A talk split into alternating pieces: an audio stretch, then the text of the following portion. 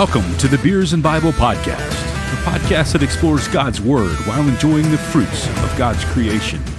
You can find us on Instagram at Beers and Bible underscore, on Facebook by searching Beers and Bible Podcast, and on Twitter at Beers and Bible P1. You can also email us at Beers and Bible Podcast at gmail.com. If you enjoy what you hear on Beers and Bible, please consider leaving a five star rating and a review on your podcast platform to help us promote this podcast.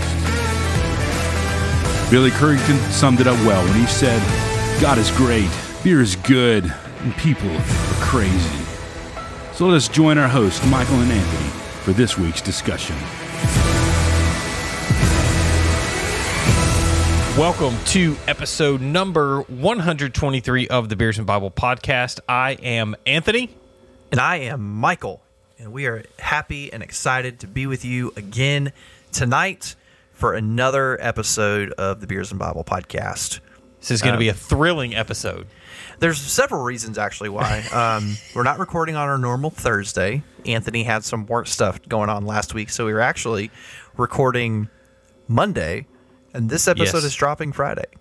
That's right. This will be the closest we've ever recorded to like release day. I don't know. Back at the beginning, we were like same week.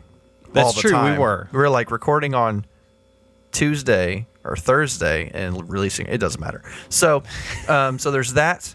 Um, we're kind of like we don't have notes tonight, which is the first time in a. It's been a while. It's going to be a rabbit trail kind of night. That's okay. Rabbit trails are my favorite kind of trails. That's true. They are. I think. Dude, so the other morning, Ah, here we go. the other morning, um, I'm sitting in. So I get up early in the morning and I do my reading and all that kind of stuff, and mm-hmm. I hear this like chirping sound outside my window. I'm like, what in the world is that chirping sound? So I go out there and I look around. There's nothing out there. I don't see anything. So I mm-hmm. come back inside, hear it again, and it's this weird. It's not like a bird chirping. Mm-hmm. This is like an animal crying for help. Okay. okay. So I go back outside and I see my cat crouched down and like eyeballing something. So I walk over there to where it is looking and it has a baby bunny pinned up against the house and the baby bunny is like screaming for its life. It was pretty funny. Did you help the bunny escape? Heck no, I didn't help the bunny escape. That bunny made his bed. He can get in it. Oh wow. Okay. Well, we see where Anthony's. I mean, never mind. It's cool. Um, to be fair, I did try to help him and then he snapped at me and I was like, you know what? You can deal with the cat because he's a lot meaner than I am. well, all right. I didn't have any of that. Um, I haven't had any of those kind of things going on. At least part uh, that not, not that I'm aware of. Your pregnant wife hasn't been chasing bunnies around your house early in the morning? No, but I did have to clean up dog vomit this morning Ooh, that might be worse. at like two in the morning. She, you know, she shakes me. Hey, the dog just threw up in the bathroom. So I had to And go you're clean- I, I was like, well, and what was weird, I don't know if this is too gross, but here's where I'm going to go anyway. It wasn't, there wasn't a ton of liquid in it. It was like solid, Oh, that's weird. but it was definitely vomit. yeah, that's super weird. If you're still if you're still with us at this point, uh, we thank you for sticking out, sticking sticking with us for past the three minute mark of the podcast this week. Episode 123 here. Yeah. Um, so I mean, that, let's do this. How's your week been? Man, it's only Monday and I've had a fantastic week. No, it was a good week last week. Um, I was out of town towards the end of the week, so we had to kind of renegotiate recording this week.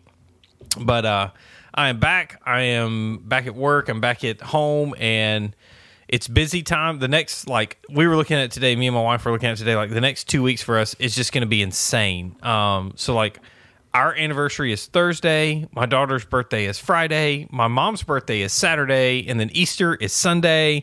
And then we have like the next week is the last week of school. It's just, it is crazy times around our house right now. So That's we're just taking it one day at a time. that's about like us, man. Uh, we let's see, our niece's first birthday is Saturday.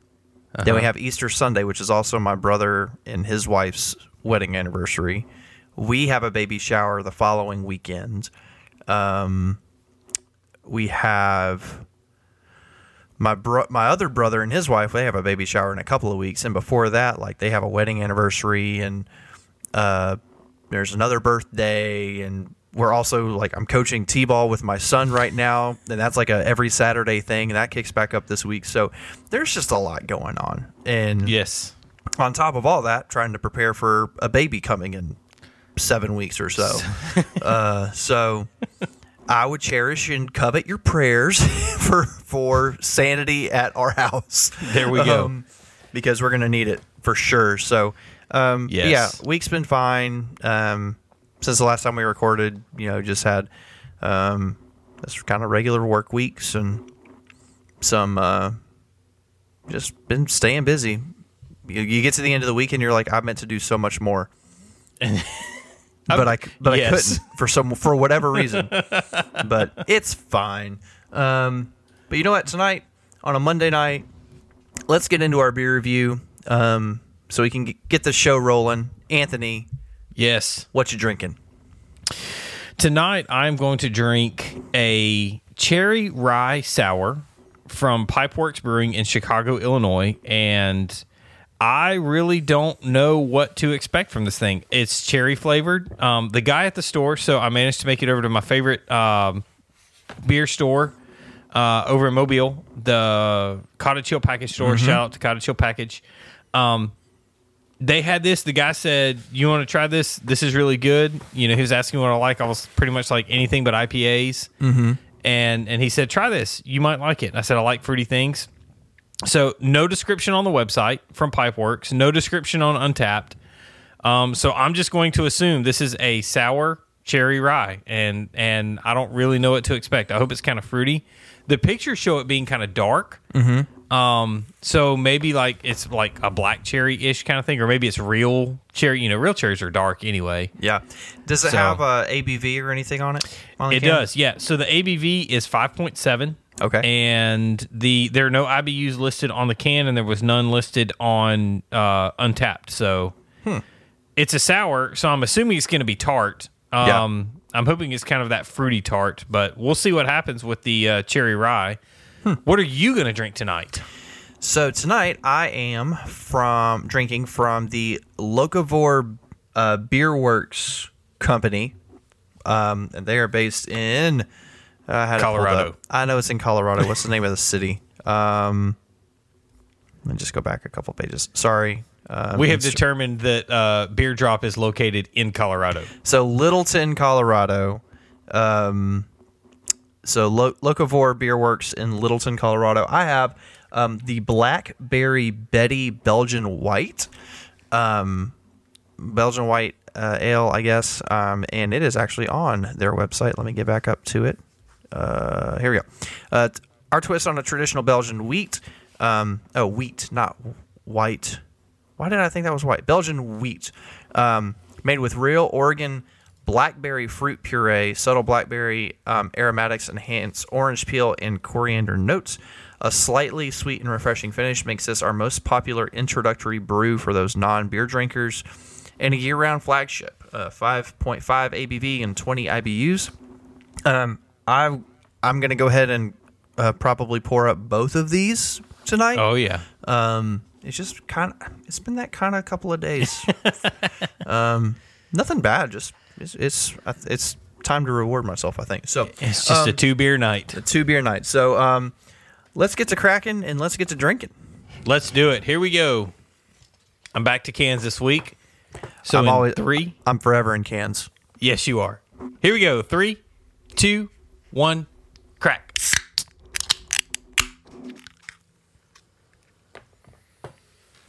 Not a lot of smell on this one from the outside. Ooh, my lord.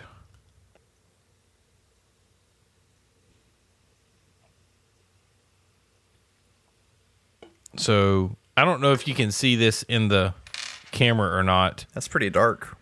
It's dark, but it's like cherry dark. It looks like cherry coke. Mine just is, you know, here it is right there. Yeah, it's regular. Yours looks like a. Uh, I was about to say it looks like cherry This, coke. oh man, this smells really good. Mine smells like uh, peanut butter and jelly. really? It's got the wheat like bread, and the fruit like fruity jelly smell. So That's this smells like uh like cherry uh, lemonade. Is kind of what it smells like. Oh, that's kind of cool. Yeah, I'm kind of excited about this now. Stand by. This the guy at the beer store may have not led me wrong on this one. He said it was going to be good.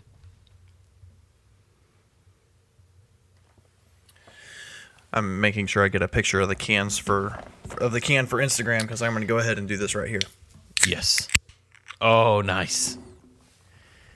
Cracking both of them open at once. I really hope this doesn't uh, let me down because now I've poured up two of them. And you have them in your large Beers and Bible mug provided by Lauren. Will this thing hold two 12 ounces? Yes, it will. Okay, I just have to wait for the foam to die down. I've never Yeah. done that, obviously. So, It's 25 ounces total, so. okay, well that's cool. I'll wait, wait for that to die down. So, uh, let's get to drinking because uh, now I got two beers to get down. So, Let's do it. Bottoms, up. up.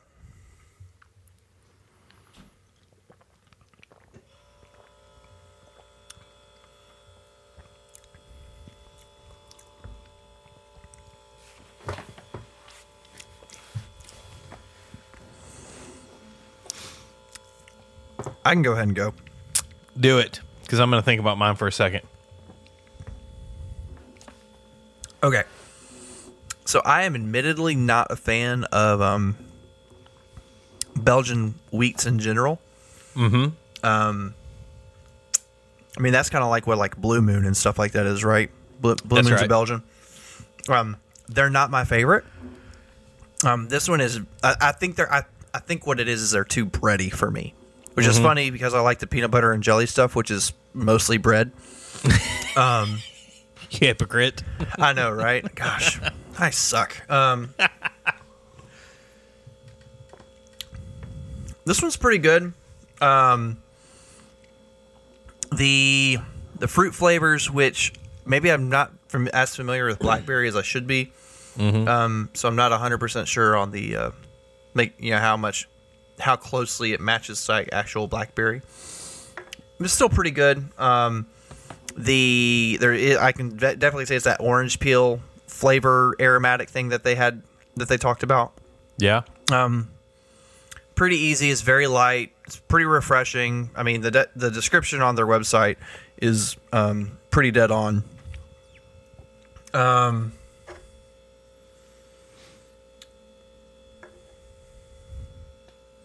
I'm gonna take one more sip and then I'll pinpoint the uh, the rating here. The, the Luther rating.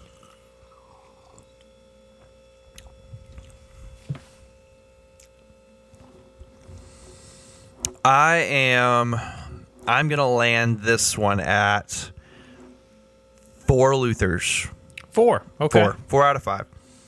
Not not terrible. Not bad. Um, Better I mean- than most. better than most. Um, not as good as some, but um, pretty good flavor. Uh, like I said, light, refreshing, crisp, all that stuff. And uh, that the, I, I imagine I probably won't feel them too much, even if I'm having two of them. So Yeah. like they just feel very light to me, which you sometimes you just want like something light that tastes good. That's right. So four out of five. Four out of five Luthers. There you go. There's the Blackberry Betty Belgian. Try to say that like five times fast. I can't say one. I spelled it wrong on our on our notes. It's locavore, not lovacor. locavore, locavore, locavore. I can't. It just feels like a mistake. Okay, so what, what you got? What you got from Pipeworks? Okay, so um, Michael is not a fan of Belgians. I am not a huge fan of sours, but I do appreciate sours. um, this one is a little bit too tart for me. Um, kind of on the outset, but the flavor of this thing is actually really good. Like the cherry flavor, I feel like if this were mixed with Sprite, it might be better. Um, maybe that would knock off some of the tartness, but still give it that that really rich tart sour flavor or feel. Um, I'm I'm really because I'm not a fan of sours. I'm having a hard time going all the way to five Luthers with this thing, and it's it's a little just a little bit weak on the cherry flavor. I feel like the cherry flavor could be a little bit richer mm-hmm. on this than it than it actually is. It, it kind of the the tartness overtakes the cherry flavor and like when I think cherry cherries are sweet and that's kind of that was where I was going with this thing. I was like the sour I can it's going to make it tart. The cherry might make it a little bit more sweeter, um, but there's really no sweetness at all in this one, and so I'm going to come in on four Luthers on this one as well because Wow. it's it's good. And for a sour, I, I actually like it a little bit better than I thought I would as a sour. Um, but it's just a little too tart for me, and the cherry flavor is a little bit too weak. So I'm gonna knock it down to four Luthers. Give it four out of five. Um, I I actually feel like you would probably give this four and a half or even five Luthers because I know how much you like sours Probably so. and the cherry flavor is good, but it's just not. It's not. It was. It's almost like you had the peach last week, and the mango was just kind of overpowering the peach. Yeah. I feel like the cherry's just not quite strong enough in this thing. Yeah, I, So- I, I get that. I uh, yeah, and especially if it's not something you're like, you're not crazy about sours. Yeah. I'm not crazy about Belgians. So we're coming into when we when we get those, we're coming into it with a bit of a bias on our end anyway. So that Little bias, obviously, that's right. obvious, that's obviously going to affect how you rate stuff. But four out of five is still a great rating. Yes, it is. Um, you mentioned last week. Um, so you had the Barracuda from Abita last week. Yes. Um, and last night while we were over at my parents' house, my dad had actually bought some Abita Barracuda, and he Nice. he offered it to me, and it was. I mean, your three and a half Luther rating from last week is probably probably spot on. Um, As far Mm-hmm. Did you have a as- line for it?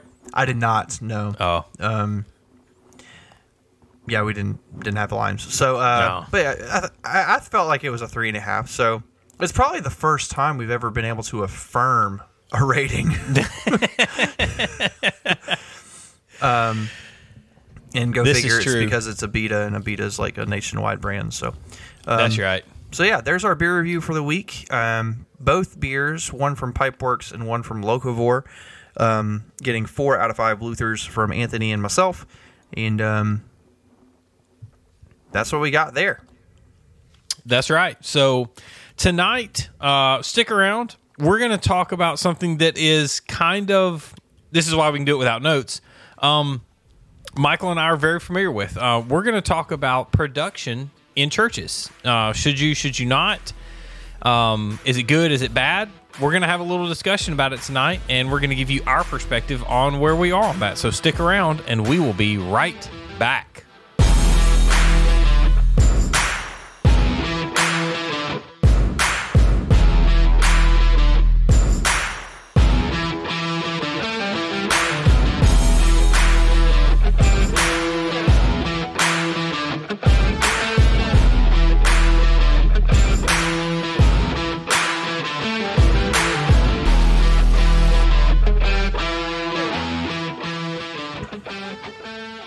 And we are back. Um, Anthony and I are finishing up our beers, and like Anthony said, um, tonight we are going to talk about production, um, specifically uh, audiovisual production, and um, its place in the modern church, and um, how to do it well. Them some things to avoid, and uh, how not, you know, to make sure you're not doing it not well. That's that right? Close enough. I mean, just some things to avoid, some things to strive for, and um, when when the time to reevaluate how it's being used in your church, like like when that time is, like when when you Yeah. reach that point. So, um, and, and the reason for that is uh, we have, a, we, I mean, we have a lot of experience in uh, church production. Um, I have 10 plus years probably of church production experience. Anthony's got I don't know how much how how long you've been doing stuff. in churches, um, you could say in churches probably close to 15 years, 16 years. Um, as far as production in general, it's definitely over 20. Okay. um, because I've been traveling with bands and doing uh, sound, and, and I, I traveled with a Christian band for five years, four years um, before getting involved in the local church on, Yeah. on a production level. So, I mean, um, between the two of us, if, if we do like what most podcasters do, we have 30 years of combined experience. I hate it when people do that though. Because You got to like, do it in the low voice to make you sound cool. yeah, because like when I started, you would have already been doing like five years. You've been doing it for at least five years, right? So, Yeah. but yeah, so we're uh, that's where we're going tonight, and uh, buckle up because we have no idea where we're going. That's right. Um, well, all right. So let's so do this. let's What start. is church production? Like, what are we talking about when we say church production? So to me, when you say church production, the way I define it is anything that is used to bring about the message of the gospel or during mm-hmm. worship. So that's everything from screens and slides to lights to sound systems, um, camera guy like cameras and camera operators. Like mm-hmm. that to me, all of that is production. Yes. Anything that is anything that happens from the time the service begins to the time mm-hmm. a service ends. Anything that happens on the platform That's right. That requires some element from someone not on the platform. To me, that's production. Okay. That that's fair and and I would actually go right along with you and say that, you know, there there are a lot of churches who take pride in being, you know, what they would call like no production or low production. Um, and there are churches who take pride in being uh, very high production, or you know, they they have they invest a lot into that. And so, part of our discussion tonight is because I mean, Michael and I have been in churches and involved with churches that have been low production, that have been high production. Um, and so we've seen between the two of us, we've really seen a lot of different uh, vantage points, I guess you could say, from from a production viewpoint. Um, you know, I've served in churches that would be defined as like conservative. You know, they don't they wouldn't call themselves high production, but the more that I was involved, the more I realized, you know, this is very very high production. They, you know, they had uh, an order of service. They followed that order of service. They had certain things that happened at certain moments, and and everything Yeah. was set on cues. And so, you know, don't think of production as just a light show and a smoke show, and you know, it feels like a concert. It's not. That's not what really defines production. It's it's not something that's unique to mega to a mega church. It's not. And, it's and- not. And to me, in my experience, so I was I've only been on staff at one church, and it would I mean you could define it as a mega church. Um, it's a very Mm-hmm. large church, um, but even within that church, you had ministries that would be considered lower production because they did they weren't in the main worship center, so they don't Mm-hmm. Have right. cameras and they don't have all the lights and they don't have the they don't have the same I don't want to say resources because it's all it's all all the resources for the church are the same, but they don't have the same equipment. I guess Yeah. that would, that's the way to put it. Um, different rooms require different have different needs. Um, and Different ministries have different needs too. So um, when we use the word production, you're right. We do have to be careful to not just say, not just say like, oh, it's only cameras, lights, Yeah. smoke, fireworks, whatever. like, um, but but it's anything that has to do with the service, yeah. whatever that service may be. If it's a Sunday morning or a Wednesday night or whatever. Yeah, regardless of if you go to um, Third Baptist Church of Backwoods County that that has a piano player, an organ player, and they sing three songs and do a sermon, or you visit or you attend mega church of Metropolis City and they have lights, smoke, uh, everything that you could imagine, laser beams, um, dark you know, pick it and name it. They have it.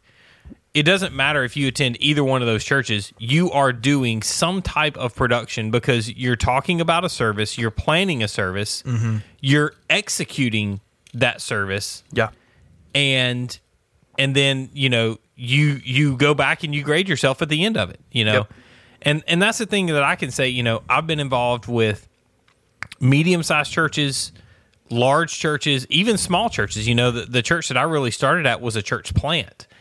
And we had zero lights as far as you know a light show would be we had like some stage lights and it was some stuff that some guy off the street let us borrow and you know we hooked them up to a plug and like have you have you ever seen the tiktok where the guy's like plugging in different lights and it it's changing? I don't know.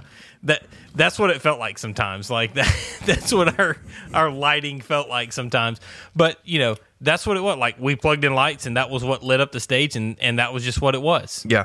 um, and then I've been in churches where we had hundreds of thousands of dollars of lighting equipment, actual lights, smart lights, you know, stage lights, and Spend We could do whatever hours we and wanted. hours programming lights Yes. and doing all that stuff. Um, so yeah, so- I mean, there, there's a wide gamut there, right? There's a there's Yeah. a very wide range between middle of nowhere church and mega church with the resources to do the Mm-hmm. big shows or whatever.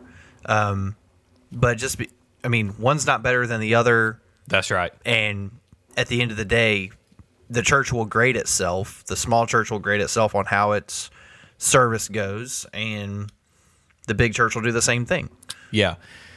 I, I think it's important when you're talking about production to grade yourself, look at your your church on what God has provided for you. Mm-hmm. You know, don't compare yourself. If you're in a small church, don't compare yourself to a mega church. Um, you know, I'll, I'll give you an example. So I currently serve at a at a small to medium sized church.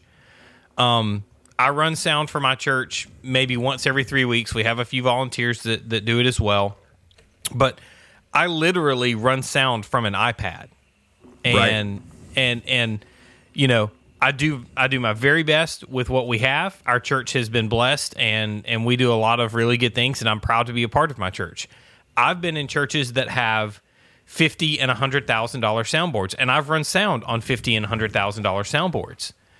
And I can say that I feel exactly the same in both of those situations. And so, you know, I say that to say, don't compare yourself to another church and say, oh, if we only had their thing. This is not keeping up with the Joneses yeah when, when we're talking production.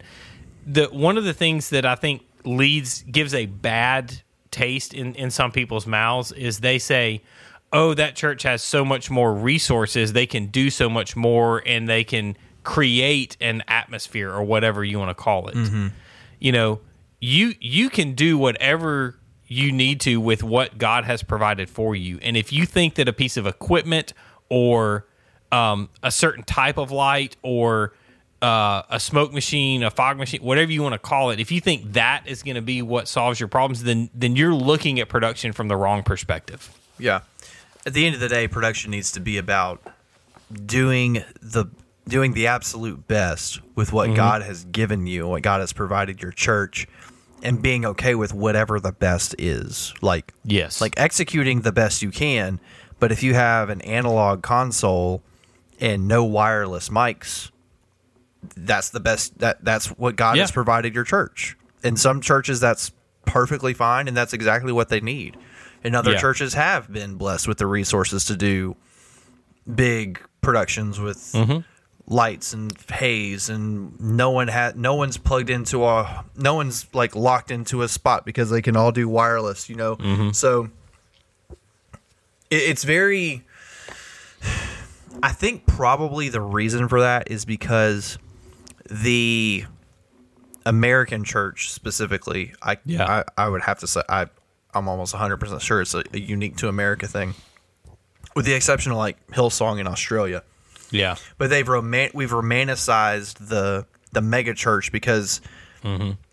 like you said they're able to create these experiences or manufacture these experiences with the resources they have. Yeah. and i'm not saying that's what they're doing they're not doing it intentionally i don't think. Maybe sometimes they are but i don't think that's like they're i don't think they're trying to sit there and be like oh how do we manufacture this Right. feeling or how do we do this um, now i do think having been now now on the flip side of that having been on a staff at a large church on the production staff i would say that sometimes your goal is to you know create this Ebenezer moment, right? This thing that you can look back on and say that was a really great cool moment that we made happen because of Yeah. the resources we have.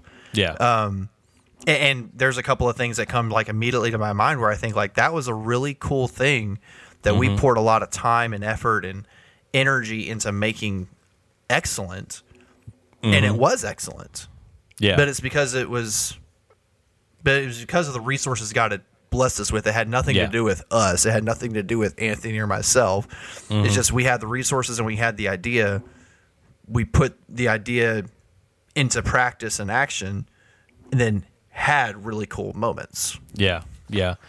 You know, there is there's this idea that like creating a moment or creating an emotional thing is bad. yeah I'm not. Well, I'm a. I'm. I'm kind of on the fence about emotionalism, and, and I and I really struggle with it. Mm-hmm. I don't think it's necessarily and fundamentally bad to have an emotional experience. And if you can create a moment, if you can do something that says, I'm going to use the talent that God has given me, because here's the thing God has given people the talent to do things like graphic arts and, um, you know, lighting production, lighting control. You know, he's he's gifted people in certain areas, and if they use that talent to encourage and equip and build the local body, then then who are you to say that they're misusing that talent because you don't like the product of their art? Yeah. I mean, it's it's really kind of the same conversation we are just having in um, that Paul was talking about in Philippians, right? If they're preaching Yeah. the gospel, if they're if they're doing it from a with the wrong motives, They're the- still preaching they're Christ. preaching- they're still preaching Christ. So, like, even if the guy is using his talents and abilities to create this really cool, this really killer killer show, or to to do these really cool things, like even if he's using those things to puff himself up, if it's opening the door for someone to hear the gospel who wouldn't have normally heard the gospel without, Mm-hmm. you don't know if like there may be a lighting guy who's there to see the lighting show who's never who's never heard the gospel or Yeah. or is about to hear the gospel for the, in a new way for the first time. So who are we to say? Oh well, you need to t- you need to tone it down a little bit because we don't like it, Yeah, or I don't like it, or or you know, can we turn the haze off because it's making us all choke? That's the word that like I had I I, I didn't, but I about like somebody mentioned to me at church on Sunday. I was like, the haze does not bother me. Mm-hmm. And it's kind of the point. Like haze is not supposed. Like haze is like there's in 2022 the material the product used I, i'm going to go off on a haze tangent sorry Do it. so Do it. in 2022 the liquid that they use in, in haze and fog machines is very unlikely to cause you any kind of physical harm it's all a mental game There is a 0.06 chance, I think, is the statistic that I read. Um, and and he, so here's so a little you're, so you're more likely to die from covid is that what you're saying? Probably probably. Um so the the what they use to basically make it be still and which is what haze is. Okay so haze is basically fog like on a sunday on a, on a morning when you get up and there's fog in the air okay that's that's essentially what haze is but it has one chemical that's added to it to basically make it be still yeah and um, that chemical is so minute in that that mixture of water, which is what I mean. That's basically what haze machines are. It's water, yeah. um, and this chemical that I I want to say it's either 0.6 or 0.06 percent of people are allergic, and that's in the world. 0.6 or at the very most, we'll go with the very most. 0.6 percent of people are allergic to this this thing. Now, does that mean that you could be one of those 0.6 people? Yes, it's entirely possible you could be one of those 0.6 people. And if you are, I'm very sorry for saying what I'm about to say, but 99.4% of people are not affected by it. And so you can't let 0.6 people dictate w- what you decide to do. You know, if if 0.6 percent of the population was,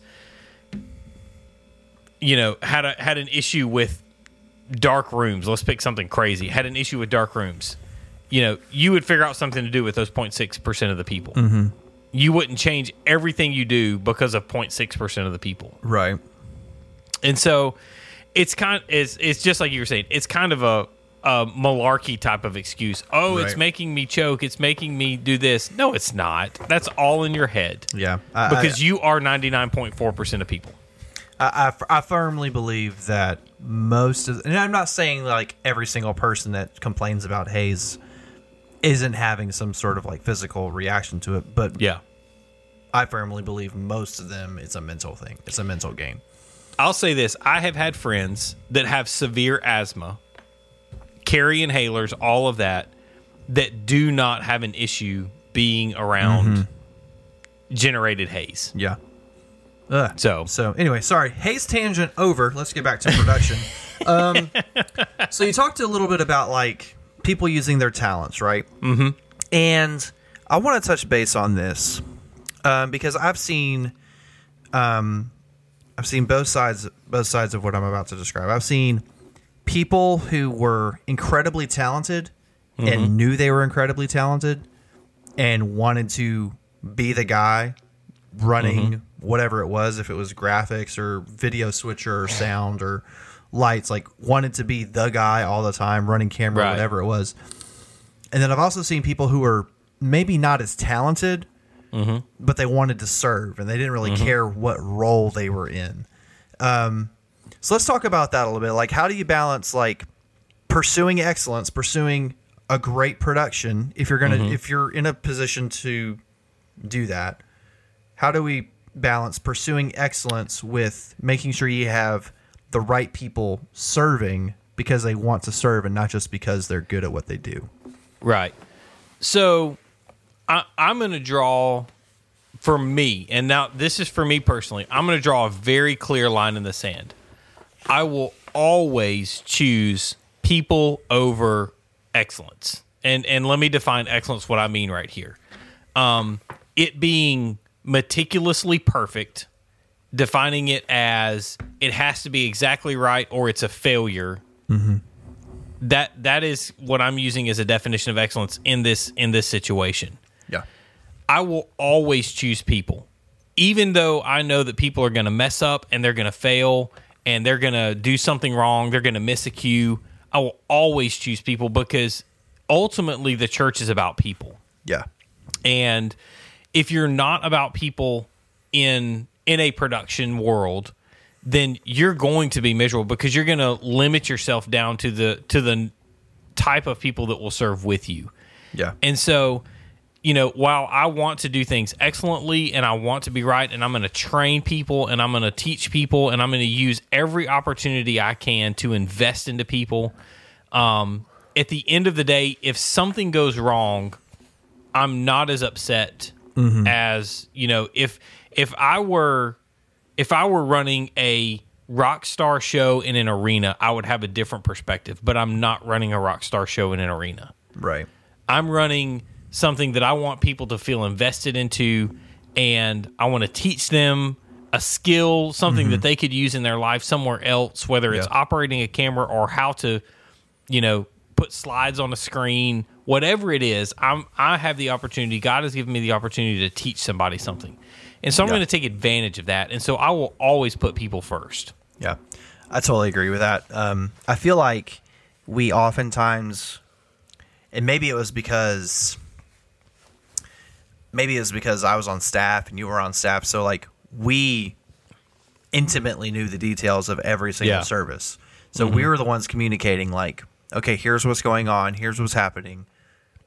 It's subject to change at any moment because that's how church world works. But you know, we're the ones communicating that. Um, and if anything goes wrong or anything doesn't go as planned, I hate using as goes wrong because you're talking about a church service. You're not talking about Right. like you were saying, like a meticulously planned rock show or whatever. Mm-hmm. Um, so if anything doesn't go as planned, like that would be more of a opportunity for the staff to say, well, maybe maybe I didn't prepare them as well. Maybe That's Yeah. that's that's a that's a defect on my part. That's not a defect on the volunteers' part. That's right. Yeah. because at the end of the day, that's what a volunteer's there to do. A volunteer's there to serve their you know serve their time and you know sacrifice their time for the body for the mm-hmm. body of Christ. You know, they don't have to show up to run a camera. They don't have to show up to run slides. They don't have to No. do those things. They they want to do those things, and we were very fortunate and had great team members mm-hmm. that served with us as volunteers and, and staff. So, you know, having people that wanted to be there was a was vital. Um, yeah. But any anytime something didn't go as planned, that showed more of a that that was a failure on our part to Yeah. set the expectation for them, not a failure on their part to carry out to execute the plan. That's right. Yeah.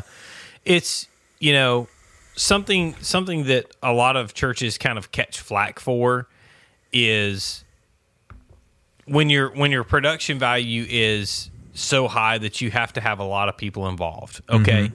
Um I'll give an example from where Michael and I served together. You know, it took I think I think it took something like 18 people. Somewhere between 15 and 18 people to make a Sunday morning happen. Now that was kind of that was a combination of there was a couple of staff members stuck in there. Um, you know, there were a couple of areas where we had dedicated staff members, but Yeah, it was anywhere by from and large, it took about 18 people. it was anywhere from twelve to fifteen people, sometimes more if we had people rotating in and out. That's right. And so when when you talk about that, and then we're doing two services a day, either it takes double that amount, or we have to ask those people to serve for the full day.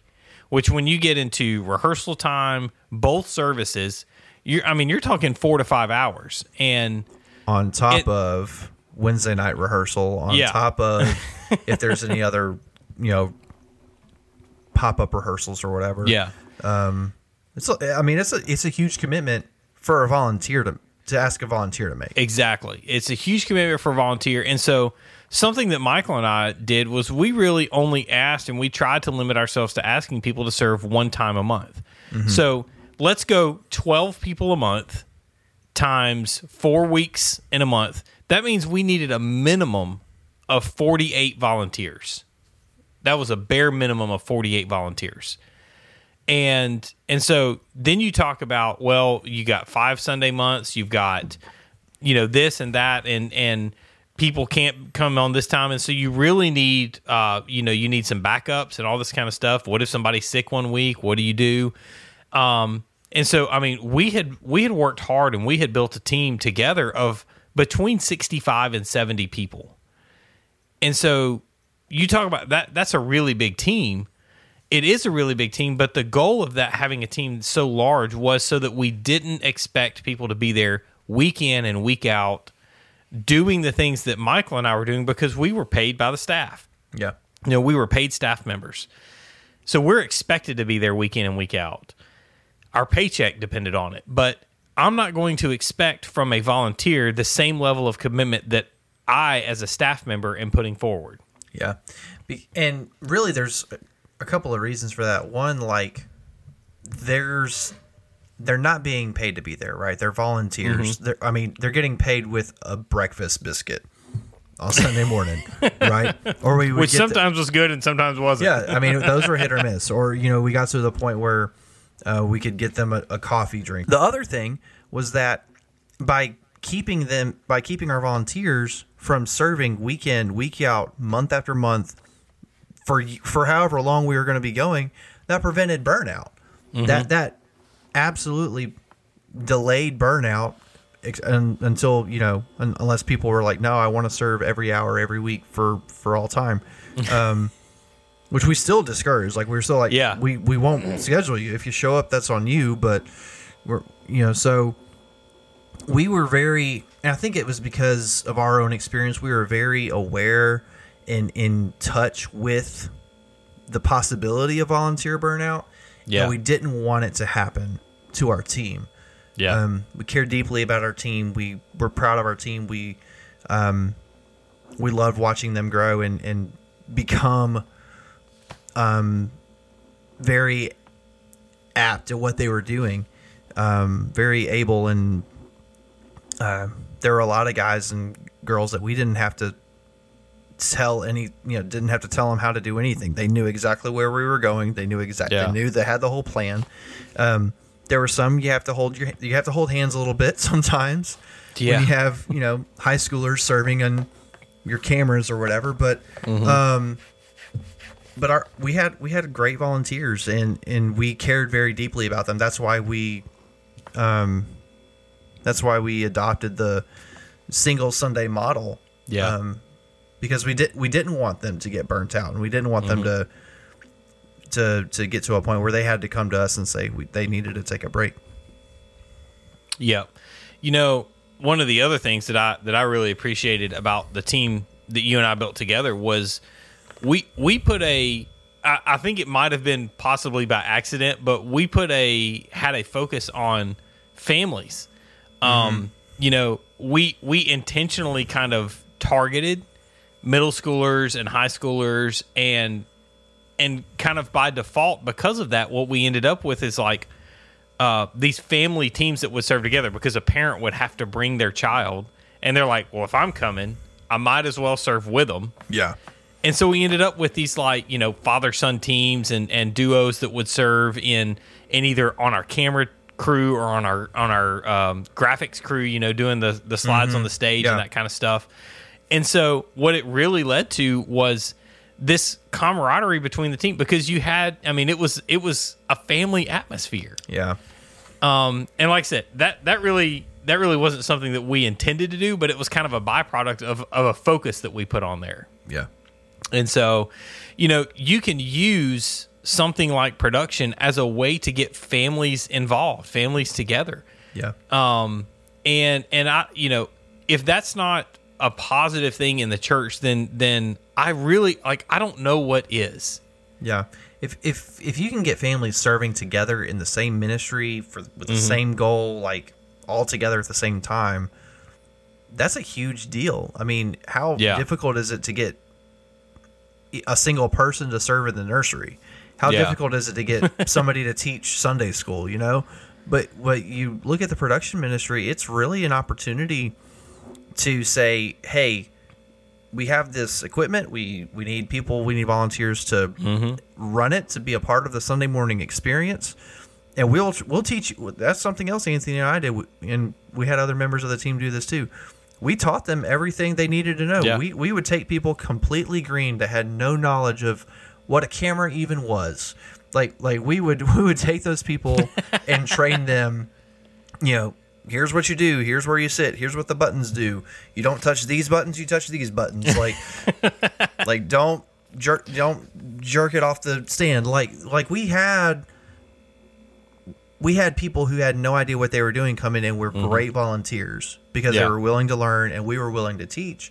That's right. Um, but like you said, the production ministry is really an opportunity to get people serving who would probably not serve anywhere else. They probably, Yeah. I mean, they may not serve in their nursery because they don't want to watch kids, or they may not serve in the coffee shop because they don't know how to make coffee, or they don't want, they don't feel like they can teach because they don't have the knowledge that they think they need. Um, but hey, I can, I can operate a camera. I played, I played Atari back in the day. I know, I know how that works. You know, I can, I've run PowerPoint. I can do slides. Like, Yeah. like productions that's the thing about production like i'm not trying to like dumb it down or anything but it's not hard No. like per, like doing production well is not hard and and when you and especially when you had a, a team as big as we had you know we had 12 mm-hmm. to 15 people on a given sunday getting everyone to work in in unity together that was hard Yeah. making sure everyone was on the same page was hard but the individual roles weren't that difficult and Yeah. when everyone was working together when the slides were on time and the camera cues were on time and the camera guys knew where the camera guy where the camera caller was going and the video switcher like when everything was working together mm-hmm. it was a beautiful thing Yeah. and it was and that's the other thing that's the this this may be the biggest thing you can do production well without being a distraction yes. and when everyone's on the same page, when everyone's doing their job and doing it well, you're not a distraction to what's going on in the room. That's right. You're out of the way of Jesus being the central focus point of what's going Mm-hmm. on. When you got a camera guy who's running around on stage or not listening to the cues and doesn't realize he's live on the sh- on the screen and he's moving to the next thing really fast without knowing what's going on we may or may not have had that problem. that's a distraction and, and that's like well now we've robbed this moment that this yeah. this special moment um, when the slides aren't on time Yeah. you don't i mean if it, especially if it's a new song or something or sc- you're reading scripture that is such a distraction if the slides are two seconds late Yeah. so when everything's working together you're not a distraction to what's happening in the room um and so yeah i I mean production there, there's a, there's a very fine line though between doing it well and being a distraction either way like Yeah. being too much or not enough And well, so I I would say this. Don't be afraid to do something, to try something because you think you're going to be a distraction or you think you're going to be overproduced or mm-hmm. something like that. Don't be afraid. yeah But also be afraid. You know, a, a healthy level of fear can Yeah. keep you can keep you in check. And it can say, Am I taking this too far? Am I am I crossing the line? You know, what's the purpose of what I'm doing here? yeah um, you know, you can do certain things, you can have certain elements in a service that are good, and they could be produced elements. You know, mm-hmm. think about a special song, or you know, when somebody gets up and sings a solo. There, those are whether you like it or not. Even even if you don't have high production church, that is still a produced moment. Mm-hmm.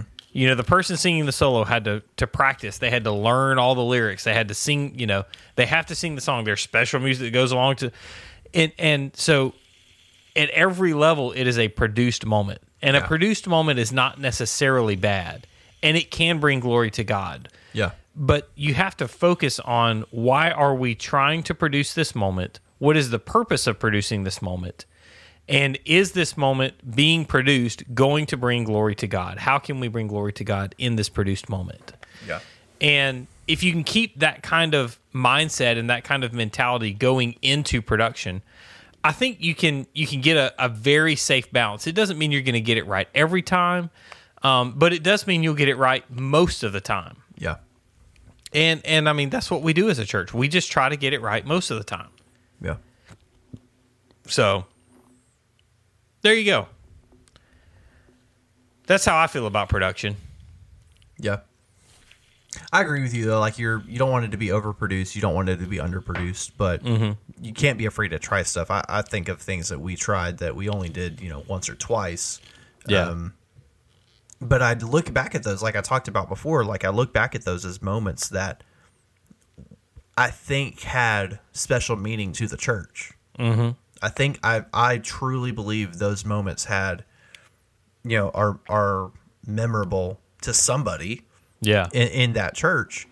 Um, and so knowing that, you know, you, you pinpoint you pinpoint specific moments with with uh, memories, right? And so knowing that like somebody thinks about these these things that we managed to create in the production side Yeah. of things, um, they look back fondly on those those moments as well. That was a moment where God showed up, or that was a moment like I remember the feeling I had when when this happened in the room. yeah. Um, Knowing that you and I had a part in that, that's really humbling, and that's really yeah. I'm very proud and honored to have been a part of that.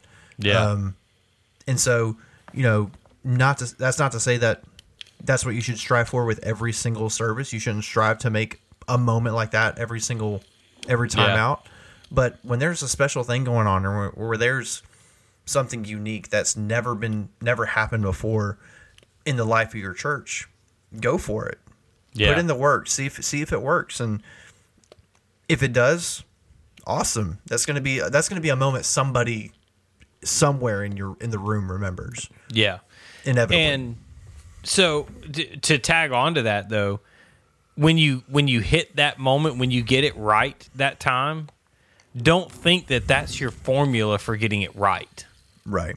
You know, appreciate that moment and appreciate the time you got it right, but but don't try to replicate or duplicate that. Yeah. Look at the next moment. Look at the next time you have something to create and and be creative about that specific one. You know, Right. look at what you're trying to do differently. You can learn from it and you can grow from it, but don't try to just do it over and over again because when you do that, people are going to see right through it. They're going to Yeah. see, oh, he's just trying to do that again. Yeah.